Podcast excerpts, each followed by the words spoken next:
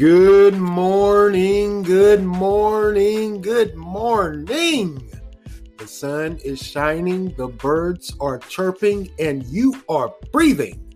Today is Thursday, September the 16th, 2021. My name is Stephen Cornegay, and welcome to This is Just a Thought. Today's word of the day is cronyism, which means partiality to one's close friends, especially as evidence in the appointment of political hangers on to office without regard to their qualifications. Cronyism. Certainly, there was a lot, that was a big word during the uh, Trump administration. I'm sure many of you have heard that before. But, anywho, anyway, it is Thursday. Work week is almost over. Wow been a quick week. I gotta say, it has been a quick week. The weather here in North Carolina is looking pretty good. We are in certain areas expecting some thunderstorms later on this evening or afternoon to evening, quite possibly. They're saying it's not going to be too much of anything, but hey, who knows? And also, uh, I believe next week the fall starts. Weather's looking pretty good. We're getting back down into the 80s. That's that fall here in North Carolina, but hey, like I always say, this is the South. Chances are we will see some more hot days. We just will. All right, I'm sure by now, uh, or, or, a lot of you probably saw the um, the four gymnasts that testified yesterday in, in front of that committee about the FBI's response or lack thereof to their um, the sexual harassment by the team doctor and just wow. But it, it you got to think to yourself, this is just typical when you're dealing with this type of situation with someone who's uh, well known and liked. Uh, pretty much like the majority of those young ladies said, they they were just handed over to this guy to do whatever he wanted to do. They just were. Well, he's serving, I believe they said 120 years in prison right now. Right now, yeah, of course, he won't see the light of day. Doesn't need to. Doesn't need to. Treating people like this, and, and it was just very uh, emotional, I must say, to watch those women tell their stories and and tell how they were uh, when they told their stories to what would should be officials that would would, would take it seriously and handle the situation they pretty much were just brushed aside and blown off. Literally. One young lady said she was on the phone with one of the uh, agents and she told him what had happened. And, and there was a long pause. And then he asked her uh, after a minute, Is there anything else? Yeah, wow. Just wow. But uh, anyway, yeah, they, they, they they came out and they told their stories, which we have heard before. But this was more or less a, a committee set up to it, uh, it, just see what the FBI did or didn't do, looks like. And the new FBI director swore to uh, that this will never happen again. Maybe, maybe not. Time will tell. Time will tell. Keep those young ladies in their prayers because they're going to be dealing with this for the rest of their lives. All of this happened when they were kids, teenagers, young teenagers, preteens. Hell, probably something happened before that. They just haven't come forward. This guy operated with, with no regard, no remorse, or no no punishment whatsoever for years, decades. We'll see. In a bit of strange news, I gotta say this. Looks like uh, Nicki Minaj finds herself in the hot seat because of her statement in regards to the COVID vaccine. Well, in, in, as you guys know, the uh, Met Gala, which is uh, was held this week, I guess that's the who's who of of society and pop culture or rock culture or just uh, arts in general. There's a big swu- a big dance, or I don't call it a dance, a big gathering where all these uh, known stars or, or, artists or whatever get together and they dress up in whatever they want, their little fine apparel and or whatever. Well, she didn't go because she said that due to because the Met Gala came out and said, "Hey, you got to be vaccinated if, if you want to come." It said you had to be vaccinated or what have you, and, and she said she wasn't going because she still has some uh, questions about the vaccine. Understandable. Not going to knock her for that. But she came out with a statement that was, I found just odd. It was just odd to me. She came out with a statement um, saying that her cousin, who, who was back in the islands, I believe it's the Virgin Islands, had took the vaccine and his testicles swole up. And he linked it to the vaccine. Apparently, he said, I didn't have any problems before this. I took the vaccine and this happened. So much so uh, uh, that his fiance called off the wedding. Now, Dr. Fauci and uh, one of the high ranking officials of the Virgin Islands came out and flat out said, There's no connection to this. there, there, there's just not. Um, wow, uh, I, I, I, gotta say, and, and, and they also said Dr. Fauci and this guy who was the uh, head of some some big wig in the Virgin Islands came out said they can't find any any link. They haven't heard any cases of such anything like this happening.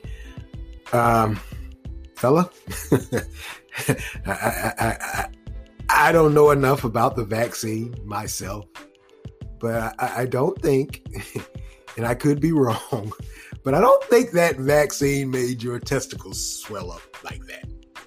And, and, and far as your wife call, uh, fiance, I'm sorry, calling off the wedding, yeah, she might know something that she might know something that we all don't know.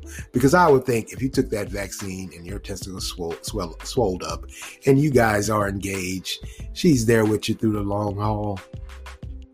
But for her to call off that wedding, I think she knows something. I, I, really do. Uh, but but anyway, uh, you know, like I said, she Nicki Minaj is is is getting uh, she's she's getting uh, lambosted, if I could say that. She's getting roasted bad. A lot of people are saying, "What? Why? What in the world is she talking about?" Now she's came out and said, you know, she she has her um, her her her. I, I'll say she has some questions about the vaccine, rightfully so. Who doesn't? Should be should question. I'm sorry, you just should. But um, I understand her her stance on not attending that gala because it, it does appear like now a lot of people are being forced to take the vaccine. We hear it all the time. A lot of jobs and, and, and a lot of employers are saying, "Hey, if you don't have the vaccine, you can you can't work here, or you got to submit to uh, weekly testing." I believe one company here in North Carolina, SAS, has came out and said, "Hey, if you don't take that vaccine, you're fired." There's a lot of companies saying that also, and it's, it's so it's, it's just not in the medical field. A lot of private uh, employers are saying that you got to have that vaccine. So I, I, I understand people questioning that. I, I, get it. I got it. But I don't think this thing with his testicles uh, swelling up, swelling up, is uh, related to that vaccine. I, I don't. I could be wrong. Or, or, who knows? We could be wrong. Maybe sometime down the line they'll come out and say, "Yeah, that is a side effect of it." but I seriously doubt it. I do. I just do. I'm sorry, I just do. Uh, fella, looks like you've been caught. all right, all right, all right. Let's go get it. Now, there's a report out, thanks to data collected by the Census Bureau, that states poverty declined here in the U.S. in 2020. Miraculously, this occurred during the pandemic. Now, the reason why, of course, is gov- government aid, the stimulus checks, and of course, unemployment insurance. Now, what's called the uh, supplemental poverty measure rate was 9.1 in 2020, which equals to 2.6 lower than 2019. Now, also, they're saying relief payments moved 11.7 million people from poverty along with the unemployment insurance benefits, kept 5.5 million U.S. citizens out of poverty. Now, this, uh, what it is, what they're saying is the, the poverty threshold, which is, is, of course, it measures the minimum level of income calculated by the total cost of essential resources an average human adult consumes in a year. The poverty threshold, they're saying, is an income of about 26,000 for a family of four, 13,000 for an individual, a single person. I remember those days. Hey, single, what a life. But by definition, more than 37 million people were living in poverty in the US.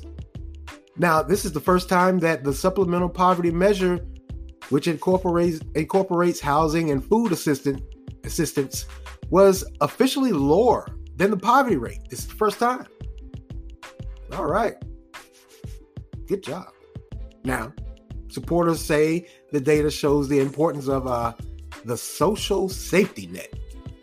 Big government help, pretty much. I don't know about that. I, I, can't, co sign with that. But with the aid ending, now the gains of the war on poverty are truthfully short lived and really shows that government aid during this pandemic was just a facade. It just was. I, you know, hey, I did a podcast some time ago about uh, dead people. A lot of people really need that stimulus check, and and the conclusion that that came out, or uh, even myself, I must admit, was a lot of people didn't need that stimulus check. Why? Because they were still working. Was, there was a lot of people that were still working during the pandemic when COVID first started and they started shutting things down. Quite a few people, including myself, were still working. Didn't miss stride.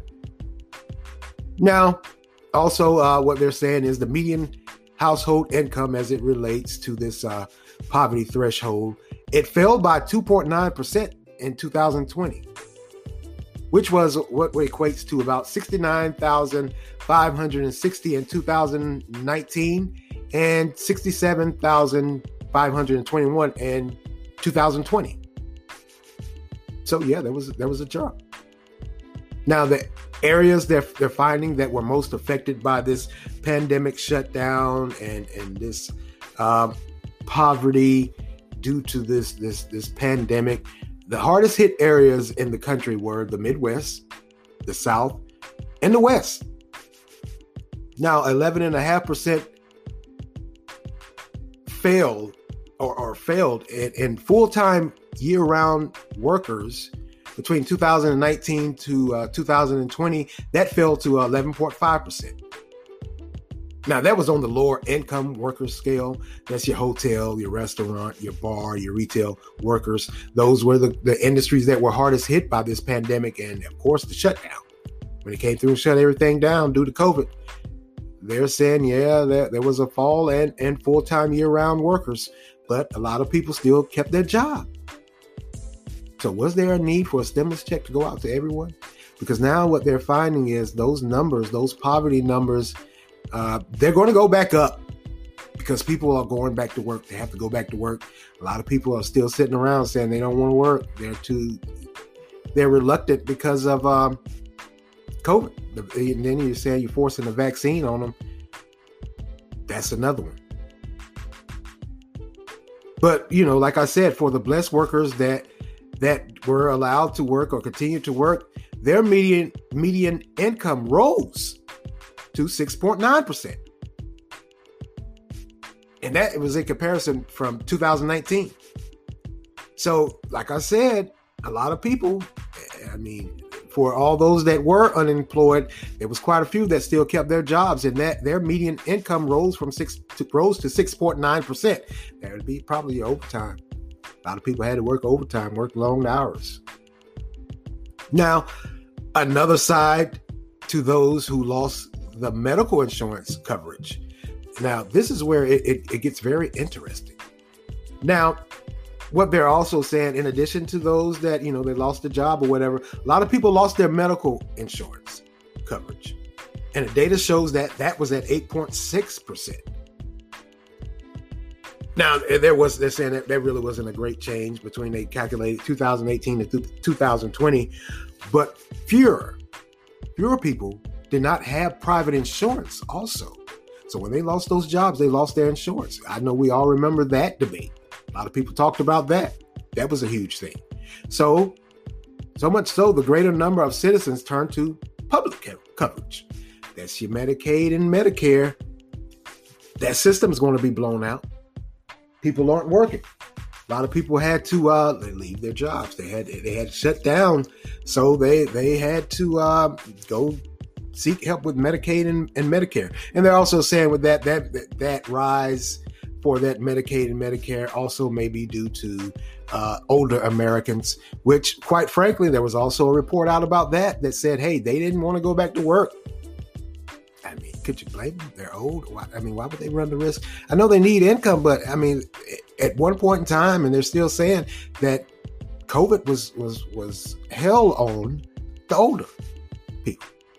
So a lot of them were out working, trying to make a living, and then COVID hit, and they were like, mm, "I got enough on my plate. I'm not trying to go back and get hemmed up with that."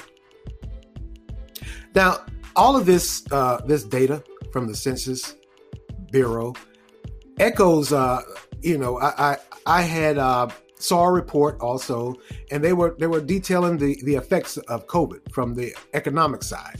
You know, with your jobs, inflation, the uh, even the stock market, you know, private insurance, public insurance.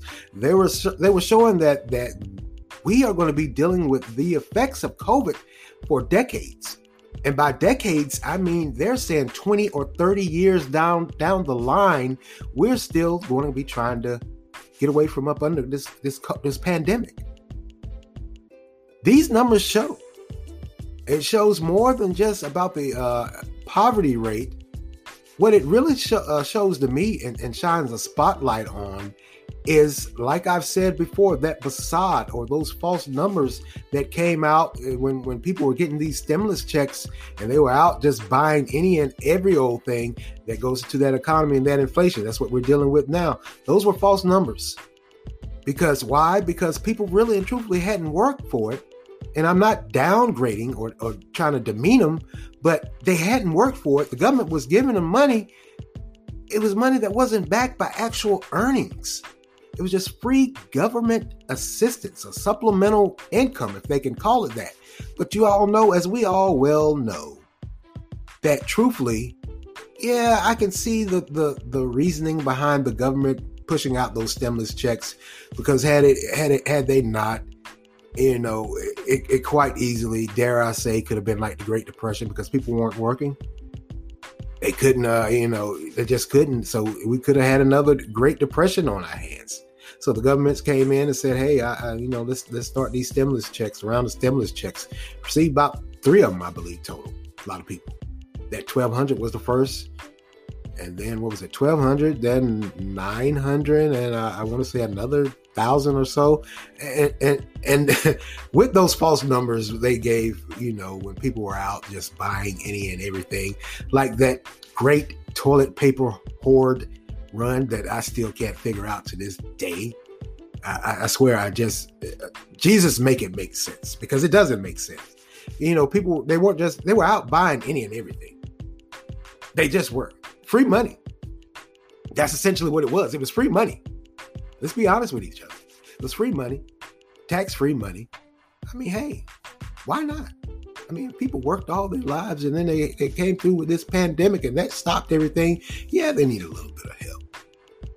Not going to dispute that. I don't know if they needed a little bit of help to the tune of, of, of three stimulus checks because that, that those stimulus checks now they're finding out that kind of screwed some things up with inflation because what happened when people went out and were buying buying buying spending spending spending that said to the uh, to those the makers or, or the industrial people or however you say it to those that make these products they're saying hey there's a great need for it. Let's push more out. Well what has happened now is due to the fact that with that great push of commerce based off of those stimulus checks, which were false numbers, people are still not working. The government's not giving out any more stimulus checks, or people have went back to work and that regular income don't support you going out just splurging like that. So we have all these goods that are just sitting around, can't be sold because people aren't spending like that, like they were when they was getting that they were getting that free money. What do you know? What do you know? I mean, it, it was bound to happen. Inflation. Now, like I said before, a lot of people are saying, well, that, that inflation, those aren't the real numbers. I think they are. Because, like I said, when you, people were out buying everything, those were false numbers. There was money they re- really and truthfully, a lot of them couldn't afford it. They just couldn't. couldn't afford it. And lo and behold, now we find ourselves in this situation where we're trying to figure out, well, wait a minute, what happened? I mean, it was talked about when when all of this was going on with those stimulus checks. And these poverty numbers, they're saying it helped people get out of poverty. That's false also.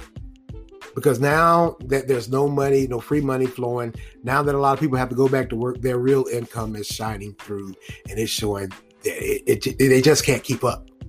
I'm sorry. They just can't. Because even though some people have went back to work and and and dare I say, or dare I think, they, probably aren't making what they once were making. And, and, and a lot of companies are now saying they're going to up minimum wage to fifteen dollars an, an hour.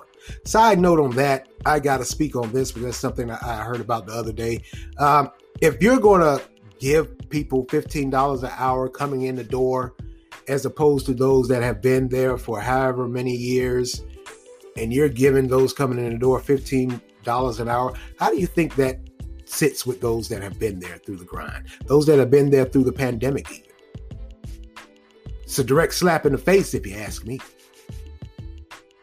For you to just say, hey, we're going to up the minimum wage to $15 an hour, somebody coming in the door, no experience, no wherewithal as to what to do, the ins, the outs, the ups and downs, you're giving them $15 an hour.